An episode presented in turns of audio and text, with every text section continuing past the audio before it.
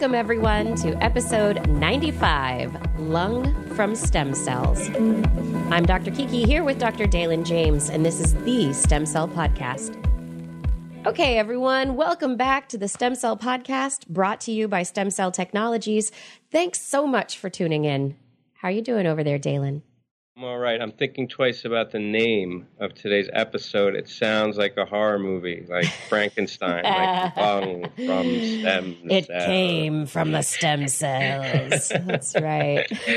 But other than that, I'm doing really good. School's out for the summer, so my wife is miserable and overjoyed at the same At the- time. yeah, I, I know how that works. Yeah, I've got my I've got my son in camp, so Oh, already? You're a Yeah. genius. we dove right in. I was like, I need my weekdays. You're going Good to for you. camp. There you go. Don't tell my wife. Camp is expensive in New York. We cannot afford it. I'm pinching pennies to make it work here, Yeah, well, it's like free over there. so that I can have time to do podcasts like this. You know, For you guys. Look at what we For do for you, you. for you I- people. I send my child to camp for you listeners. That's right. All right. Okay, everyone, let's get down to business. Make sure you check us out at stemcellpodcast.com, where you can not only subscribe to our newsletter, but you will also find all of our past episodes and other great resources. And of course, follow us on social media at Stem Cell Podcast on Twitter, Stem Cell Podcast on Facebook, and don't forget to subscribe on iTunes and Stitcher so that new episodes will automatically download to your phone. All right, we have a great show today, and we are going to discuss the latest science, as we always do, and stem cell news. And we are interviewing Dr. Darrell Kotton about his work moving towards generating lung cells, lung cells from pluripotent stem cells. But first, let's round it up. What do you say, Dalen? I'm ready to round it up. Woohoo! But I just want to talk very quickly to our listeners about one of Connexon's original newsletters. This week, fitting nicely in with our guest, we're looking at the lung this week.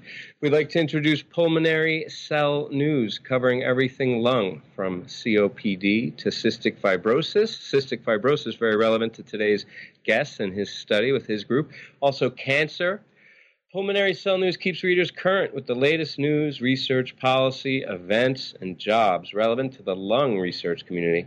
Check out Pulmonary Cell News and the rest of Connexon's 20 science newsletters, all of which are provided by Stem Cell Technologies at www.pulmonarycellnews.com. And now, Kiki, round it up. All righty, I'm ready to round it up. I'm going to hop to it. And my first story is about a frog. Ah, hop. Haha. A newly discovered frog from Ecuador's Amazon. You can see right through it. You can see through its belly. It's kind of yellowish on its backside, but its belly is completely transparent. You can watch its heart beat if you were to hold one of these frogs upside down in the palm of your hand. that is. This frog is known as Hyalinobatrachium yaku. And these Hyalinobatrachiums, these are, this is a group of frogs. The name Hyalinobatrachium comes from the Greek for glass frog. So these are a family, genus of frogs that have transparent skin to one degree or another. There's one of these Hyalinobatrachiums that has been was found before as a very vibrant green color with googly eyes. People said it looked like Kermit the Frog. But this one is just a little bit different. It has the most transparency, I think, yet noticed in these kinds of frogs. You can see its heart, its kidneys, its bladder. You can see, I guess, see how full its bladder is. It was reported May 12th in ZooKeys by an international team of researchers who identified Hylinia batrachium yaku. Yaku comes from the local word for water as a new species using field observations, recordings of its distinct call, and DNA analyses of museum and university specimens. So it is genetically unique. It has a unique call and it looks a little bit different than other glass frogs. The fathers of this particular species hang out with the eggs after the mothers lay them and protect them as they dangle on the underside of leaves from any predators.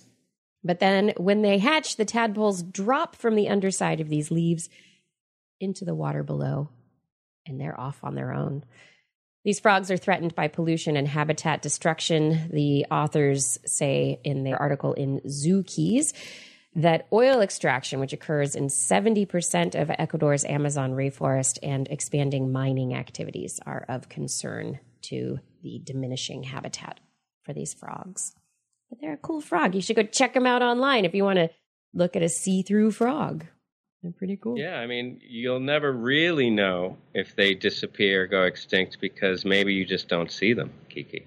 You ever think of that? So you can't really prove a negative with those guys. I think they're going to live forever because they're so darn cool. They are. They're very cool. They're just going to be hiding out, hiding out, looking like looking like the plants. looking like air. That's right. Moving on from frogs to the brain and the body, uh, researchers have published in Nature a possible mechanism to the cause of Parkinson's disease. Autoimmune responses may contribute the progression of Parkinson's disease. The researchers looked at a particular compound that is known to be associated with Parkinson's disease. It is alpha synuclein protein, and they tested for immune responses to two different stretches of the protein using blood samples from 67 people with Parkinson's and 36 healthy people.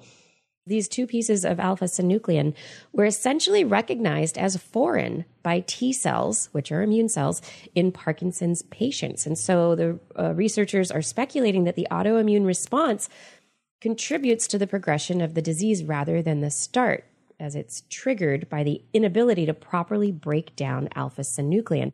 And along these lines, another paper was published this last week that shows this alpha synuclein actually starts in the gut. And so it might actually start out as part of an immune response to invaders within the gut.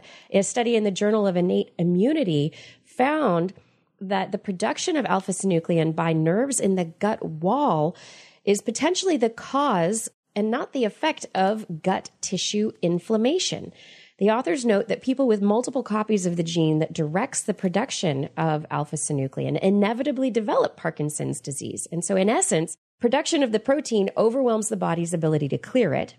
And then it forms these toxic aggregates that cause Parkinson's disease. And they also write that repeated acute or chronic gut infections could be producing a comparable increase in alpha synuclein.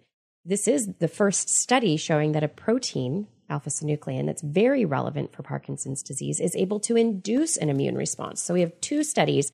First, that this alpha synuclein is possibly inducing an immune response by presenting antigens to the dendritic cells of the uh, immune system in the gut. And then maybe there's just so much of it being produced in response to these chronic or acute infections that it might build up and lead to these toxic aggregations that we see as the Lewy bodies in the dopaminergic neurons within the brain that then muck everything up and cause the death of the dopamine producing neurons.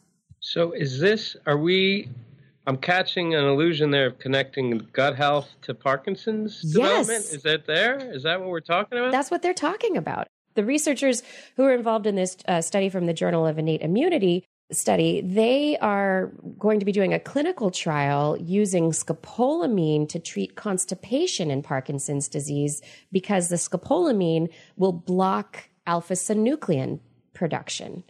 Wow. Yeah, or block the alpha synuclein uh, activity in some way. So there's going to be some really interesting research moving forward in this gut brain axis that and how it influences the immune system. And like the first paper that I mentioned from Nature, that it potentially then contributes to an autoimmune progression. So we've got the immune maybe starting it and then autoimmune causing it to progress further. I don't know, just really interesting stuff here. Yeah, scary. Another reason to watch what you eat, guys. Watch what you eat. That's right. Other researchers, a new study in Nature Genetics from June 19th, have looked at the genetics of babies, fetuses in moms, and how they can, the genetics of the fetus leads to or contributes to preeclampsia. Preeclampsia usually has there's a dangerous spike in blood pressure. It affects about 5% of pregnancies and kills over 70,000 women a year globally. And scientists know that preeclampsia runs in families, but people have only really looked at the genetics of the mothers. They've never looked at the genetics of the babies. And so this is the first large study to look at babies' genes.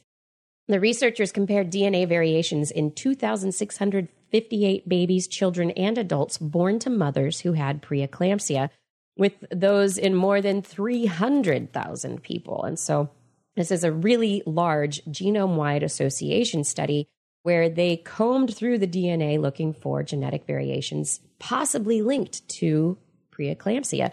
They found a spot on chromosome 13 near a gene called FLT1 and they a couple of other tests linked this gene area to the disorder. They found that this FLT1 raises a mother's risk of preeclampsia by about 20%. So even though they're only finding this one gene in the fetus, there are other risk factors that are definitely involved. But there is some interesting stuff going on here.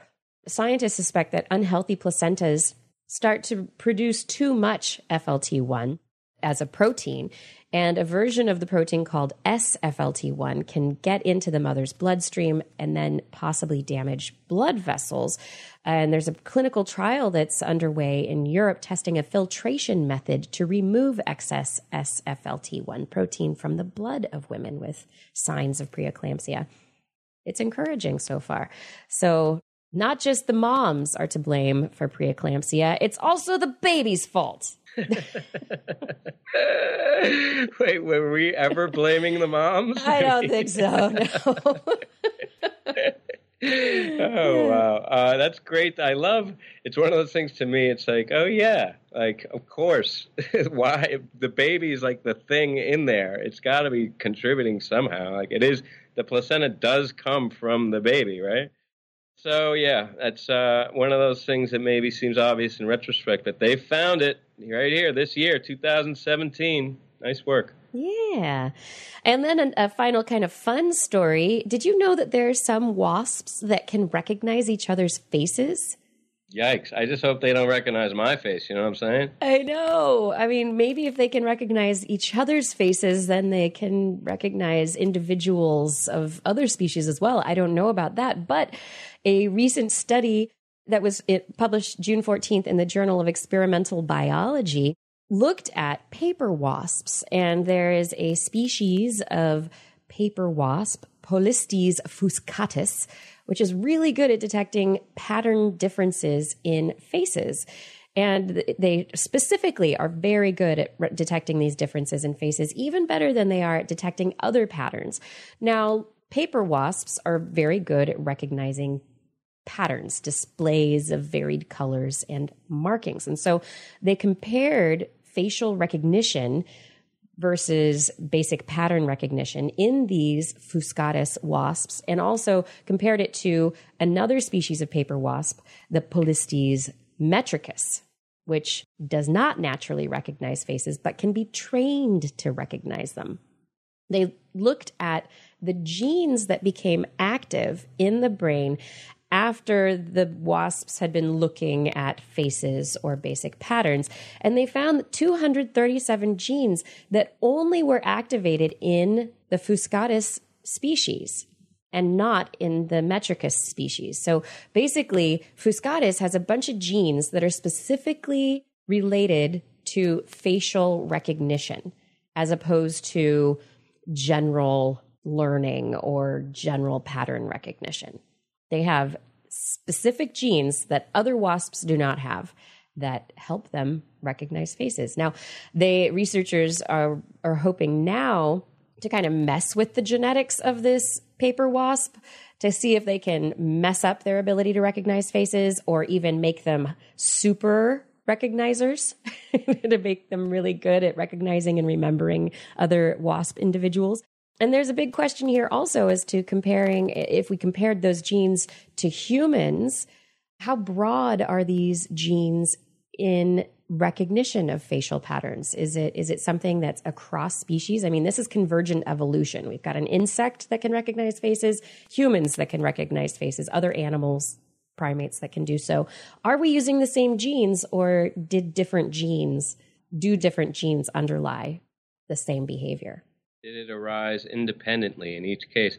It's an interesting callback because I remember, I think it was just last episode, you ended your roundup with this story about how babies can recognize faces from within the womb. That's right. So you're all about the facial recognition, Kiki. That's like your thing. It's important, you know. It is important. Well, you when know, you got not... a face like yours, babe. oh, geez. you don't know what to do with that. I don't know what to do with that. I know. I'm like, I am okay. I have no comeback. I mean, that's a compliment I meant. You're very good looking. If you were trying to take it a different way, don't. I have a face for podcasting. yep. All right. That does it for me. Yeah. What you got? I want to start with something I think it deserves serious attention. I think it's a really big deal, not getting a ton of coverage, but there's clinical trials that are about to begin in China with human embryonic stem cells, the first of their kind. In the next few months, surgeons in this Chinese city called Zhengzhou will carefully drill through the skulls of people with Parkinson's disease and inject 4 million immature neurons that are derived from human embryonic stem cells. They're directing them directly into the brains. Then they're going to, you know, close the skull and send them home and wait and see what happens. Now, the reason why this is, I mean, it sounds like I'm mentioning it because that sounds maybe a little crazy. It's not totally crazy, but we'll get to that. The really important thing here is that this is like the the first clinical trial in China of the new era, so to speak, with human embryonic stem cells, because before this, there have been a lot of unregulated trials. I mean, just anecdotally, I can tell you a lot of people you're talking about meetings. Oh, we can can we get this in the FDA? Is this going to be feasible, translatable? And then everyone jokes, ah, we'll go to China and we'll start it with you know around the patients there. It's always been thought that this is really unregulated science over there. So this is the first attempt that the Chinese authorities are, are instituting these ESL trials under new regulations that were adopted in 2015 that are an attempt to ensure ethical and safe use of uh, stem cells in the clinic. So why do one trial when you can do two for twice the price? They're also going to couple this with another trial, a second trial with a different team in the same city that's using ESLs to target vision loss caused by age related macular degeneration. So they're doing these two major trials. And according to stem cell scientist Pei Xuetao, it will be a major new direction for China. He's at the Beijing Institute of Transfusion Medicine. He's on the central government committee that approved the trials. But, you know, other researchers who work on Parkinson's maybe aren't so sure and are, I think, fearful that this step forward, which is bold, may be a little bit reckless. So, just a, a, little bit of details about the study. They're both going to take place at the Zhengzhou University in Henan Province. Uh, in the first trial, they're going to take ES derived neural precursor cells and inject them right into the brains of people with Parkinson's. This is not totally unprecedented. There was one trial using ES cells to treat Parkinson's disease last year that was in Australia. There, they received stem cells from parthenogenic embryos their unfertilized eggs triggered to start embryonic development. You can get embryonic or pluripotent stem cells from them. But this is the only other type of its kind in this Zhengzhou trial. They're going to also do, in, parallel, take retinal cells from ES cells and transplant them into the eyes of people with macular degeneration. So, I mean, let's talk. Why are they moving so boldly forward? They do have preliminary data, although it's unpublished. They say there's a study of 15 monkeys where they didn't observe any improvements in movement at first. Hmm. Says Qi Zhou, who's the leader of these trials. He's a stem cell therapist at the Chinese Academy of Sciences. He's a big name in stem cell biology. He's leading both these trials concurrently. And he says that they didn't see any initial results, but at the end of the first year, the monkeys that got cells found that they had turned into dopamine releasing cells, and they saw a 50% improvement of movement in the remaining monkeys over the next several years. They have all the data, they're prepping it for publication, but they wanted to wait to a five year endpoint before they were publishing it. So the data is not out there, but they're saying that this move forward in humans is justified because of this unpublished data. But that worries some people. For example, Lorenz Studer, a major name in the field, who's at Memorial Sloan Kettering Cancer Center at New York City, right across the street from me, he spent years, you know, he's one of the pioneers in this field. He spent years characterizing these neurons, and he's, you know, moving them into clinical trials. And he says that, quote, support is not very strong, unquote, for the use of precursor cells in this type of therapy. Quote, I am somewhat surprised and concerned as I have not seen any peer reviewed preclinical data on this approach. And I think that concern is echoed by a lot of researchers who think that maybe this is a bold move forward that's not justified and hasn't been kind of like we haven't had peer reviewers weigh in yeah. on the justification for this move forward. So I think it's making a lot of people kind of scared. This is you know tender times for stem cell research. We don't want to push forward too fast and get some you know unfortunate outcomes in patients who could have been treated. Yeah, so I don't know, Kiki. Stem cells and brains in China. And hey, you know, why not throw in some AMD with it? I think it's a bit rushing. What do you think? You want to make sure you've done all of the tests to make sure it's safe. You want to make sure that the data is published, that it's peer reviewed, that other people have weighed in on it before jumping to human trials. I mean, historically, we've tried this before, right? There have been stem cell transplants in Parkinson's patients that went horribly awry. And we don't want that to happen again. Absolutely not. I wouldn't be surprised if there was a little bit of political push behind here. I know China is really trying to get out front and be a world leader, and, and they are, I think, taking yeah. the lead in climate change and other things. But I think now would be the time for caution and temperance. But hey, I'll be curious to see how the trials go. That said, I can't wait to see how it works out. I hope it doesn't work out, unfortunately, for these patients. It is good, though, that China now has regulations in place. They are doing it, this is a step in the right direction in terms of how they're going about it. This things are going to be tested more now as opposed to hey here's something i want to try on you let's go for it yeah let's go yeah. for it yeah oh man these poor experimental humans but we'll see, we'll see, and hopefully transparency. I think that's going to be a huge an emphasis on transparency in the results of these patients. By the way, I didn't mention, but it's ten patients that were carefully selected from hundreds of candidates, so it's a relatively small scale, but enough that we can we should be able to glean some insight from the treatment. All right, well, on to something new, but something old. You've heard of it before. This resveratrol. Oh man, it's back. All right, now we're talking about this resveratrol, which is the cure all that can do everything, the panacea that hasn't quite panned out. Well, not yet, at least, but now it's being claimed it can kill colon cancer stem cells. So there's good evidence for this.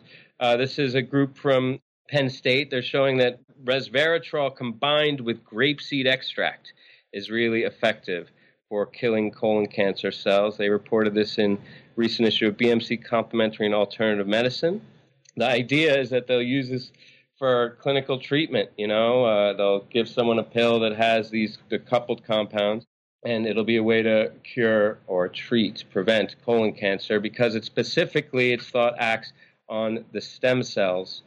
Just to give some details on the experiment here, when they were given separately in low doses, resveratrol and grapeseed extract were not as effective against cancer stem cell suppression as when they're combined together. I guess that's the big takeaway. Although they did compare them to a compound that is known to be effective, and they were nearly as effective as this compound with shown success. And it wasn't just in vitro. They actually had an animal study where they separated 52 mice with colon cancer tumors into three groups.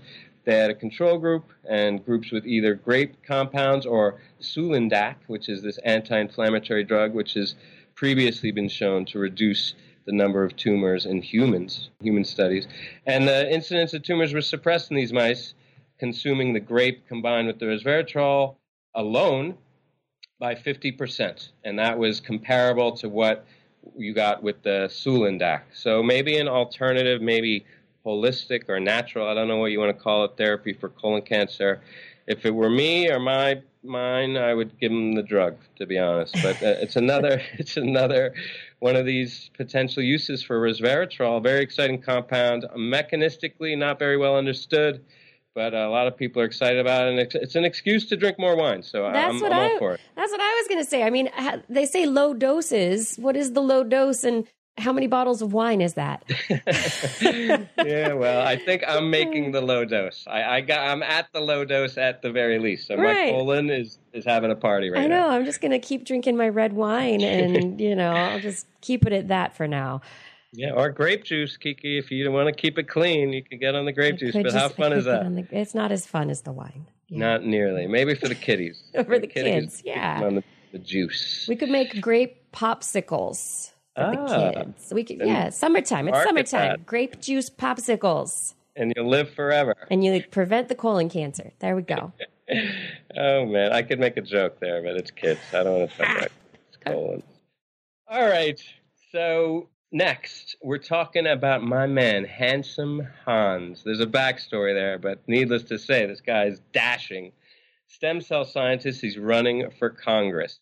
So there's a small pack of scientists running for, I mean, you know, it's relatively small group. These guys who run for political office out of the sciences, and now there's one more. It's stem cell researcher Hans Keirstead, who's 50 years old. He announced last week that he's going to try and unseat the California rep Dana Rohrabacher Keirstead is a Democrat. He has a PhD in neuroscience from University of British Columbia. He was a professor at UC Irvine before he got super rich, selling several biotech companies. Rohrabacher, on the other hand, he represents the 48th district in Southern California. He's been in Congress forever, since 1988. Uh, but Democrats see 2018, his 30 year anniversary, as a vulnerable year for the incumbent because although Republicans outnumbered Democrats, Hillary she swung that county in the 2016 election. Well, it is California, and these people aren't crazy. Uh, so it doesn't, doesn't, seem like Come that's on. a major feat, but uh, I don't know. We'll see. Hopefully, it'll work out for Handsome Hans. But maybe more importantly, Rohrabacher's come under a lot of scrutiny because he's supported a close relationship with Russia, which we all know is unpopular right now. And so, you know, not surprisingly, the chair of the Orange County Democrats told the Washington Post the challengers were, quote, coming out of the woodwork, quote, unquote, to oppose him. So there's five candidates apart from Handsome Hans who've declared they're running for the seat. So just a little color in on, on Dr. Keirstead here. He emerged from academic and entrepreneurial fields. He's, I mean, a role model of mine. He's a great scientist who translated it and got rich. Can't complain. He pioneered this technique for purifying stem cells he famously said, "You can't go putting toenails into the spinal cord." His major effort was no, you can't. was yeah, it's not a good idea. He was trying to treat spinal cord injury with stem cells, and he developed these, this tech for purifying them. Uh, also, you know, looking into other diseases, cancer, ALS. And in 2014, he sold a stem cell company in a deal reportedly worth more than $100 million. Eight zeros, Kiki. Wow. But he's not going to be funding his own com- campaign. Okay, so he's going to save that money for the yacht. Keirstead he does have the support of the 314 Action. It's a nonprofit group that encourages scientists to seek public office. And I personally would love to see the man in business over there. You know, he seems like he's had a lot of success in science as an entrepreneur. He's got to be able to do better than some people in government. So I, would love to see more scientific voices in, out there. So I'm I'm voting for him, even though I'm not over there. Even though you're not in Southern California yeah, to actually okay. vote. I'm going to do a little vote in spirit. You got to, you know, aren't you from there? You were in San Fran. You represent there? Get down there. Re represent. San Francisco is nowhere near Southern California. Yes. Well, it's some. It's in California. Geography was never really two states. Northern California, totally different from Southern California. So Yeah, when you say Californians are crazy, we're just talking about the Southern Californians. Hence, we're not optimistic for handsome Hans. He's probably oh. not going to make it, I guess. No, I, I mean, who knows? He he is he, looking at some images of him as we're talking. He is a handsome man, and we we know that psychology works very well for the attractive uh, among us when it comes yeah, to. You know, it's funny you say that. I just saw not just voting uh, it was just there was an article I just saw today that said that the the quality of the science is is considered better when it's a presenter, you know, who is who is like objectively facial symmetry or whatever. They scienced it, but good-looking people are more convincing as scientists and have better science apparently. So, pays to look good. Handsome Hans made it worth a hundred million. Yeah, you would think, right? I would. I want my truth from a real geek, a real sloth. Yeah. but you know, we can't all look that bad. We can't all. No, we can't all go into podcasting. No. Um, the big thing here, though, is that it's another scientist putting himself out there into politics, trying to do something, and you know, seeing that there is an. It, you know, not liking the way things are going and saying, I'm going to run for office and see if I can do better, see if people will vote for me and see if I can do better. So, Absolutely. scientists. You know, it's a good, yeah. good way to retire. You want to retire rich, do it in government. I respect that. I'll be looking for big things, provided he gets the vote. And last story for me, real quick. I just want to shoot in. We, we alluded to age related macular degeneration. It's the second trial from the China group. So I'm just circling around to close here with a quick little study that I think's important. It's from the Ninsky, from Jeffrey Stern's group. And the bottom line here is that the, the stage, the developmental stage of these retinal pigmented epithelial cells that are being introduced into the eye to treat this age related macular degeneration is important. Okay? So, age related macular degeneration, it's a common cause of vision loss in the elderly. We know this. And this is one of the first, you know, the places where we're the, the early stage trials of pluripotent stem cell derived therapies are in the eye because it's immune privileged and it's a relatively simple organ in this case to treat this disease at least. So it's there's a lot of work in uh, using these RPE cells. But what uh, Jeffrey Stern's group here is they got these adult derived RPE. So there there is like an adult stem cell population that you can get and expand into these RP cells, and you can inject them into a rat model, which has you know shows RPE cell dysfunction, and test how well these things work. And the important takeaway from this study was that while all different stages they improved the cells that were obtained after four weeks of culture were more consistent at vision rescue than cells that were either earlier, two weeks, or later, eight weeks in culture. So it suggests that like there's a kind of optimal region where the cells have the most either therapeutic, developmental, whatever potency you want to talk about. And I think that's something that people haven't really paid close enough attention to. We think of cell types for therapy as like a single identity. There's a single milestone on the whole spectrum of cells, and that's it. But you know, cells they breathe. It's like DNA. They breathe. They have an identity that's complex. You know, they're like human beings. They're not black or white or male or female. You know, you can't pigeonhole them. They are a spectrum, even within the same organ, within the same, you know, type of cell, you can have subtle variations specifically with respect to their age, so to speak, or how mature or immature they are. So I think this is a really one of those under credited studies out there that is just you know it's a it's a point on the incremental scale of advancing the science towards therapeutics but a really important stride i think yeah i mean knowing at what stage is it's going to be optimal to take a cell and stick it into an eye or into the brain or into the kidney or liver or wherever you're going to put it, you know, you need to know that it's going to work well. You want maximum success, right? Maximum probability of success. You know what they say, Kiki? Yeah. You don't want to put a toenail in there. You, you know what I'm saying? To. I, I don't think you want to put toenails very many places. yeah. Those Why do we even have toenails? Can we get somebody on to talk about right? that? Right? Isn't that like the the pinky toenail is like oh. evolving away? People are losing their their pinky toe toenail. It's just in the way. Just in the way. Put it in a spinal cord or something. That's right. Have we done it? Did that do the roundup?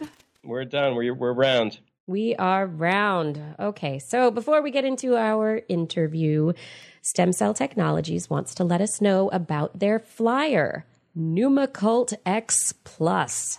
This flyer provides an overview of the new and improved workflow to culture human primary airway epithelial cells at the air liquid interface, or ALI, using Pneumacult X Plus for expansion and Pneumacult ALI for differentiation. Using these products, researchers will get more population doublings at each passage while maintaining morphological and electrophysiological characteristics even after extended passaging. Stem Cell Podcast listeners can find out more information and get technical resources at www.pneumacult, spelled P N E U M A C U L T dot com. www.pneumacult.com. All right. Well, the Stem Cell Podcast and Stem Cell Technologies are very pleased to welcome Dr. Daryl Cotton. Dr. Cotton is assistant professor in the Department of Pathology and Laboratory Medicine, as well as in the Department of Medicine. He attends in the Medical Intensive Care Unit and on the Pulmonary Consultation Service at Boston Medical Center.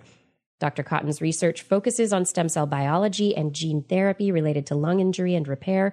Dr. Cotton's laboratory currently utilizes several stem cell populations, including bone marrow derived stem cells and embryonic stem cells, in order to develop novel stem cell based therapies for lung disease.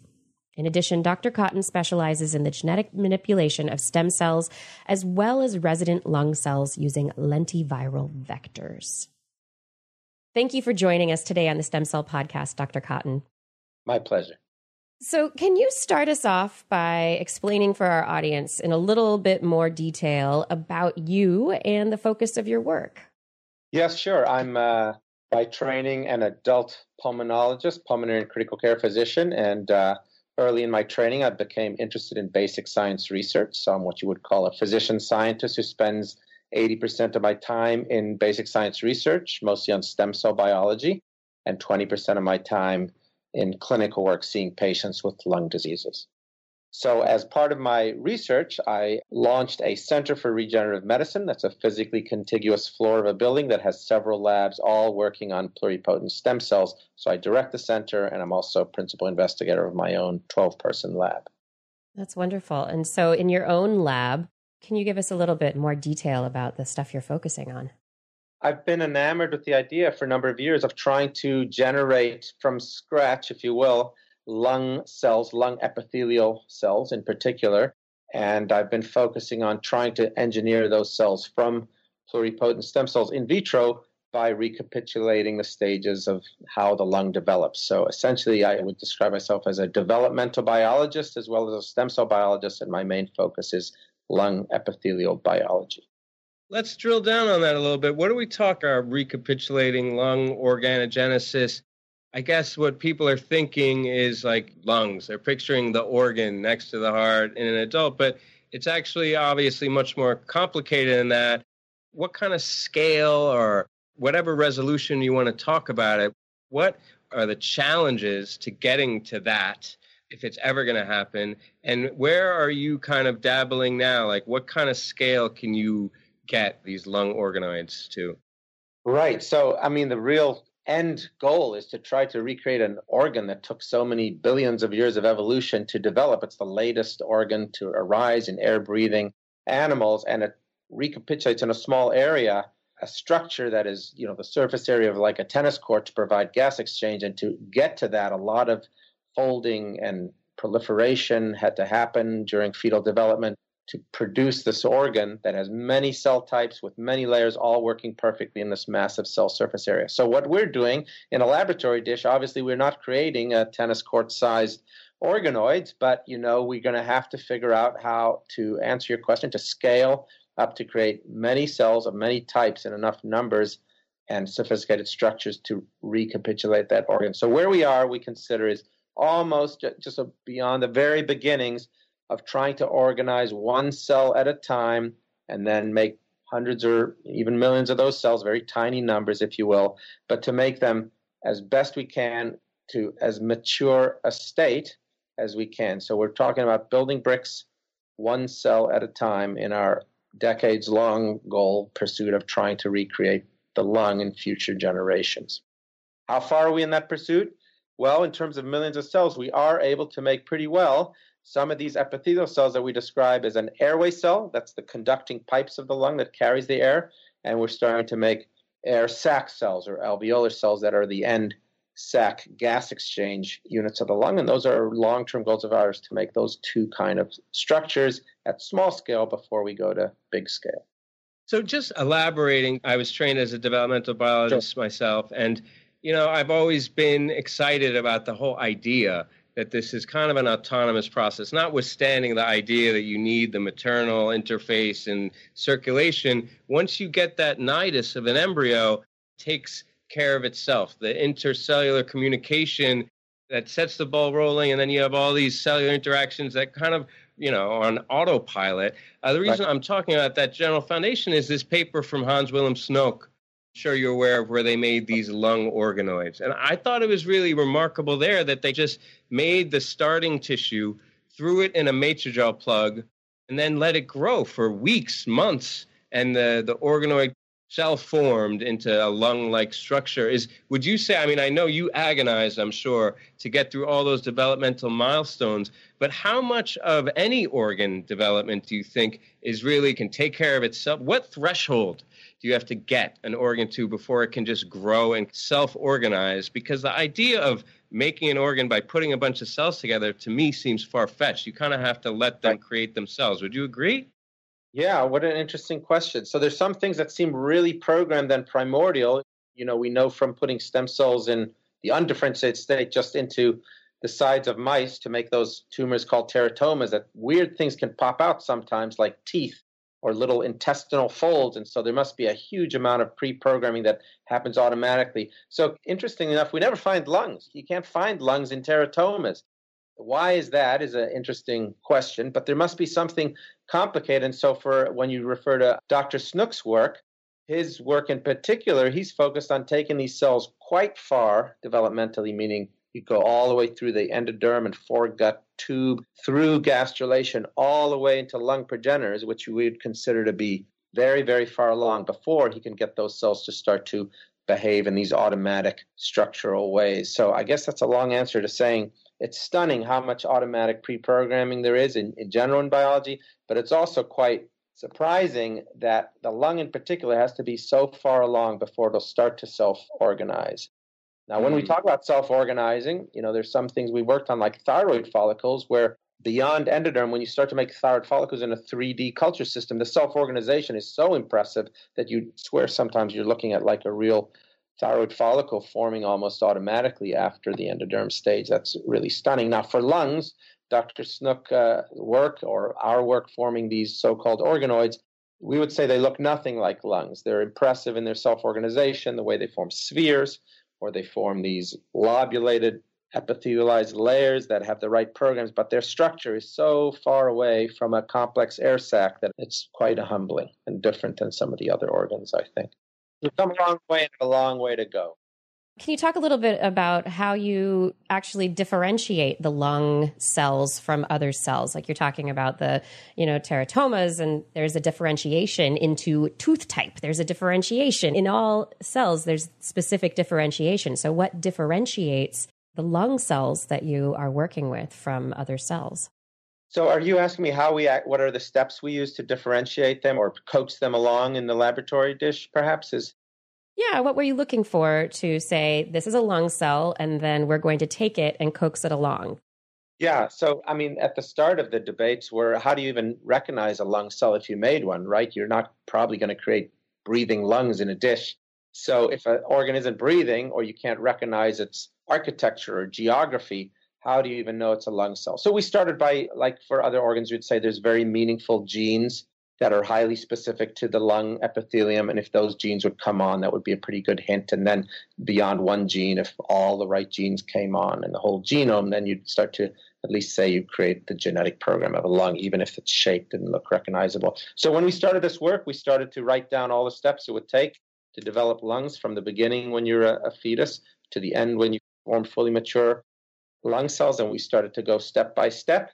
Step by step means that if lungs come from the endoderm germ layer, one would spend some time trying to create the best possible endoderm you could possibly make before going on to the next step of a foregut endoderm or the next step of a lung cell. So, how long would it take to make good endoderm? It turns out many years. So that's the first humbling uh, admission is it was a lot harder to make endoderm than we bargained for. And our breakthroughs came from uh, scientist Gordon Keller, who figured out how to make it very well, published it. And of course, we immediately took uh, the Chinatown bus to Gordon Keller's lab in New York City and begged him, please let us school us in the ways of making endoderm. And, and he agreed to do that. And it wasn't uh, a month or a week, it was really years of practicing that. And step by step, we proceeded.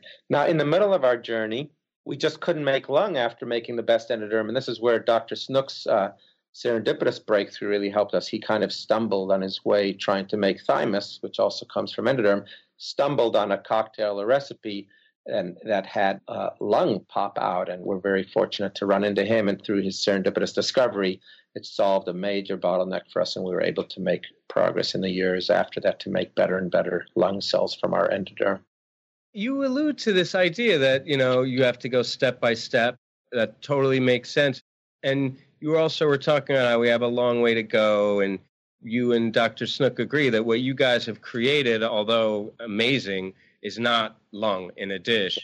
Could you just elaborate? Are we talking architecturally? In terms of like the ontogeny do we have mature lung cells that you would find in a later stage fetus but they're just not organized correctly? Or are they molecularly not at a mature lung phenotype? Yeah, this is an unresolved debate that we have internally, which is philosophical. How would you know if you have a lung cell or not if you're not in a lung and you don't recognize a structure? So, as best we can tell by profiling the whole genome of these cells through RNA sequencing, some of the cells seem to have gotten to be extremely mature in their genetic program. And we focused on some readouts like how much surfactant or how mature the surfactant can be that a lung cell produces, because that's one of the defining features of a very mature uh, pneumocyte. And those readouts tell us that some of the cells do reach quite an advanced stage. So, are all the cells advanced enough? Almost certainly not. Are they in the right structure or neighborhood or geography? No. So, I think the short answer, given the debate can't be resolved, to your question is we're making cells that aren't fully mature, or at least all the cells aren't fully mature, and the structure is not assembled yet into uh, what we would be happy to call a lung. The programs are much more advanced now than they were 10 years ago. That's the good news. And then taking this almost as not really a lung in a dish, these spheres that you've created and using them as a model for actually studying disease, taking that to the next step from, hey, we can do this, we can produce these lung cells, we can produce something that has the characteristics of specific lung cells. How do you go about modeling disease now? The inspiration for modeling disease with these spheres was to say, uh, you know, if the cells look pretty good, but they're not perfect, is there at least something useful we could do with them? And so we thought the most useful thing we could do is to measure a very highly penetrant monogenic lung disease like cystic fibrosis. So if we made iPS cells from cystic fibrosis patients, which we had already banked, gene edited the mutation back to normal that's responsible for cystic fibrosis, so the CFTR mutation model back to normal, then could we make two spheres in parallel wells, one sphere population being mutant, one being corrected, but otherwise I, the same genetic background? What useful experiments could we do to model disease? And this is where we started to play with the Forskaline induced swelling of the bronchospheres, and the amount they swell turned out to be a direct measure of the function of the CFTR gene and the mutant cells did not swell, barely at all, and the gene edited or corrected cells swelled quite impressively, and that became for us a very quantitative readout or measure of disease. So that in a buzzword is disease model. And from there, after our publication, we've since started to test drugs. Uh, Finn Hawkins, who was uh, one of the co-authors of these papers, has tested drugs that seem to be getting measurable responses in swelling. And then the, open question that nobody's answered is well, does that swelling, amount of swelling, some way predict the way the actual patient's going to respond to the same drugs? And that's an ongoing experiment. Just to be clear, I mean, does that mean the diseased line does not swell in the presence of the forskolin? Is that correct? So, yeah. in that, if you're taking that to the next stage for the drug screening, would you then couple forskolin with the whole panel of drugs and see how in a disease line without correcting it you could restore swelling That's in the it, presence of exactly. forskolin, and then that same compound presumably would be able to mitigate the disease symptoms in an actual patient. Is that the picture? That's exactly right. So the one extreme, the mutant sphere that doesn't swell, is the sphere to be tested. And then the other extreme, what we'd call the positive control, would be the gene edited sphere that swells maximally for that person's sphere. And then in between would be all the measured in between responses to drug, exactly as you said it. So forskolin makes the swelling by activating cyclic AMP signaling, and that doesn't do much when you have a mut- very mutant CFTR channel. And then if the drug helps to move the CFTR protein to the right place or fold it properly so it starts to function, then in the presence of forskolin, you start to measure swelling. So yes, Wow. as you said, forskolin combined with drug equals perhaps a precision medicine score, if you will. See, I think everybody's been so focused on making the lung or whatever it is that there's not enough credit given to this idea that, you know, who needs to make new tissues when you can fix the old with a really strong human model? So I'm very impressed. Thank you. Is it possible that, uh, in addition to a drug treatment, because it, you would expect that maybe a drug treatment you'd end up having to, a patient, looking down the line clinically, a patient would have to be continually taking a drug, that one dose would probably not be enough to cure the disease. Would gene editing itself in a patient be an option as well? Yeah, I think that for many genetic diseases, a huge area of research is how to edit either in vivo, deliver editors to the disease cells to correct them, or outside the body to edit a cell that could be then delivered back into the body. And that conceptually on paper, that should be curative. Fixing genes in the body by gene editing, provided those self renew, live a long time, function, should be curative for that disease. So, how to accomplish what seems simple on paper in trials is, is, is, is a huge mountain to climb. Seems to work in a dish model. That's Right. right. I think, you know, back when the CFTR gene and mutation were described, I think people thought within a matter of five years, you'd simply take a virus, pop in a normal copy of the gene somewhere in the cell, in the lung, let's say, and cystic fibrosis would be cured. And, you know, decades later, we still have not accomplished that. Why do you think that is? I mean, I know hematological malignancies, you really only need to hit some small proportion of the self renewing Right. cells that can become everything. So it's a mass effect. But I thought the adeno associated viruses and the lung seems particularly accessible with some kind of aerosolized thing. So, like, in theory, in my pea brain, I'm thinking, hey, yeah, this should be a low hanging fruit. But you're doing it. I mean, you're specialized in lentivirus, you viral vectors, and the lungs. So it's all in your wheelhouse. What's the major bottleneck there?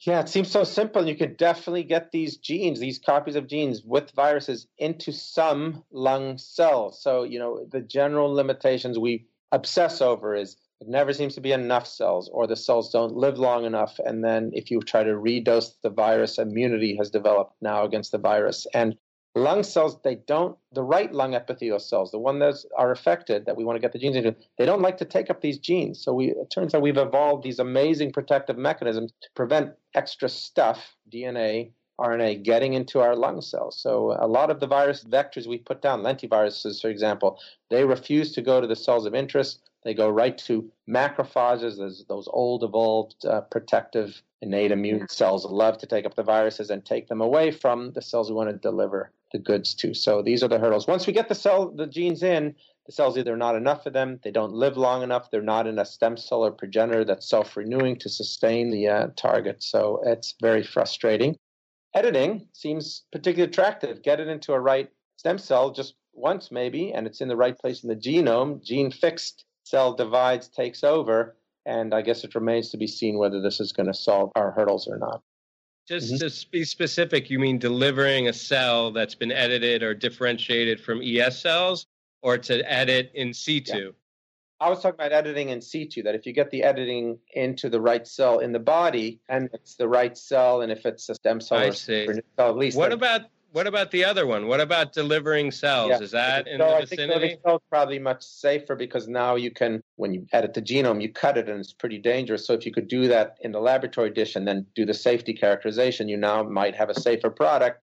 Now the hurdle becomes nobody's really reproducibly delivered cells back in. So there's just a couple of recent publications that claim to have started to do that now. And we've had a lot of false starts in the past decades of people that have claimed to graft cells in the lung and it hasn't panned out. So putting cells back in the lung in particular, not so convincingly done, still early days. Putting cells back into things like the blood and bone marrow, those have been done for many years, but the lung is a tricky one to graft cells into. The lung itself, can you talk a little bit about? I mean, the characteristics of the lung is that it's a very regenerative organ. It's the airway is con, it's the epithelia of the airway is constantly turning over. The lung itself can repair itself from you know damage from smoking over several years' time. So, how does that add into the challenge of working with the lung on these diseases? Yeah, some of the challenges are that the lung is actually pretty quiet, doing nothing. It's just sitting there with an extremely low proliferative index. The cells are not cycling or proliferating until you injure it. So when you injure it, you have this totally different behavior.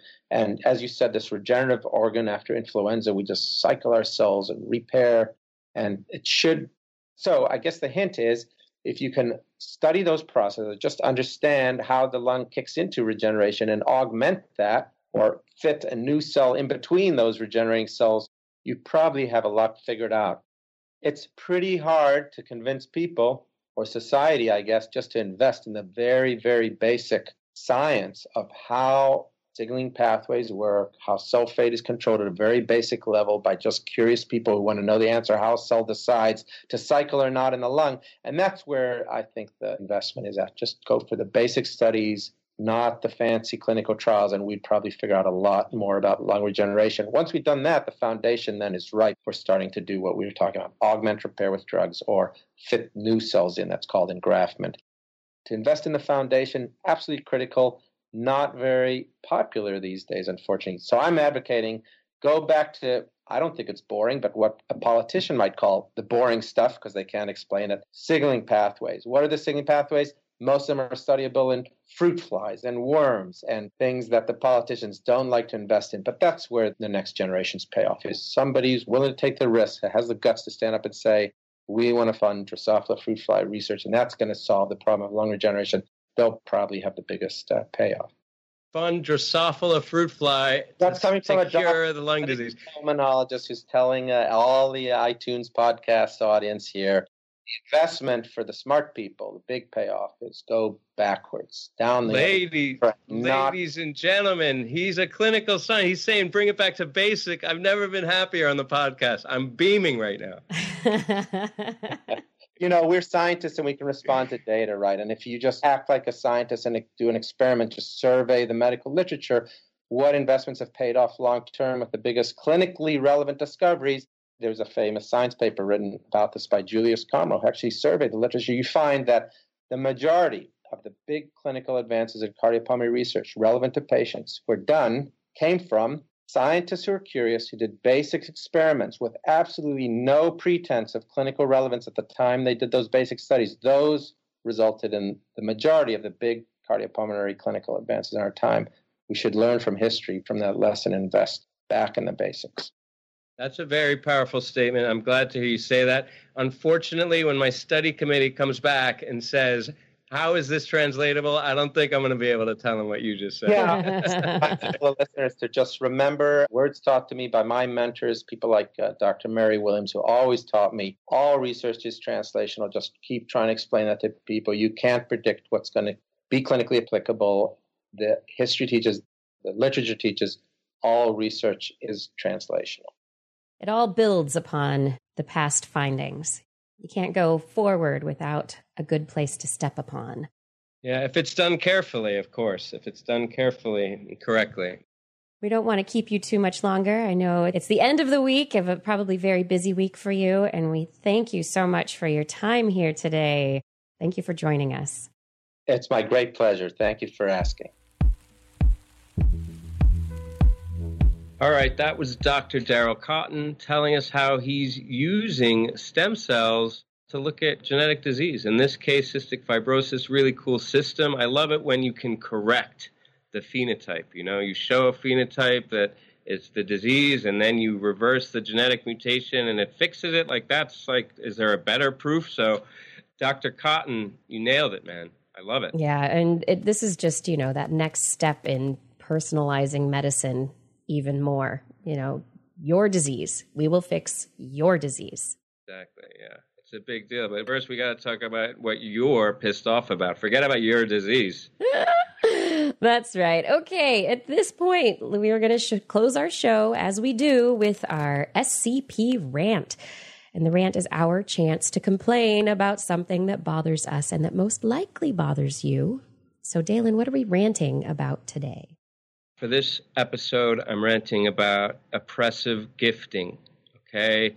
This isn't just like, oh, they're just so kind and generous, just keep on giving me gifts. That's kind of annoying but it's like the, the specific gift that's unwelcome. In this case, I love her to death, the crossing guard, who's you know so sweet to my kids every day on the way to school. But on the last day of school, it just happened she gave both of my kids, one of whom literally, who's in his was three and a half just a little while ago when he had a, a molar pulled out of his mouth and was under the gas.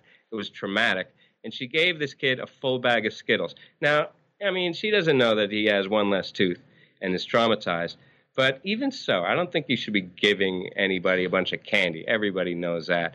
It's oppressive. Stop giving me stuff I don't want, Kiki. Do you ever get stuff that you're just like, I don't even want to, like, can you please you know, uh, tell me? Uh, every once in a while, yeah, you do get those those presents where you're like, why? Why? What are you? What were you even thinking of? You know, like someone's like, here's a gift basket full of you know random lunch meats. I don't. uh, I'm a vegetarian. Yeah, no, I, I don't. I don't eat beef or pork products, and you know, my dad, he just refuses to remember this, and so for my birthday last year, he got me this gift basket. I also don't eat cheese because I have a lactose issue, and so he gives me a gift basket that's full of cheese and beef sticks and salami and all this stuff, and I'm like. Eh, Thanks so much, Dad.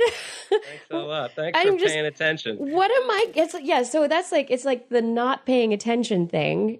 You know, it's just it's inappropriate. And then I'm like, what am I supposed to do with this? It's just yeah, sitting here. Part. I mean, you can't throw it away. I can't throw I, it away because it's from my dad, and it's all perfectly good stuff. But I'm not going to eat it. So then, do I regift it?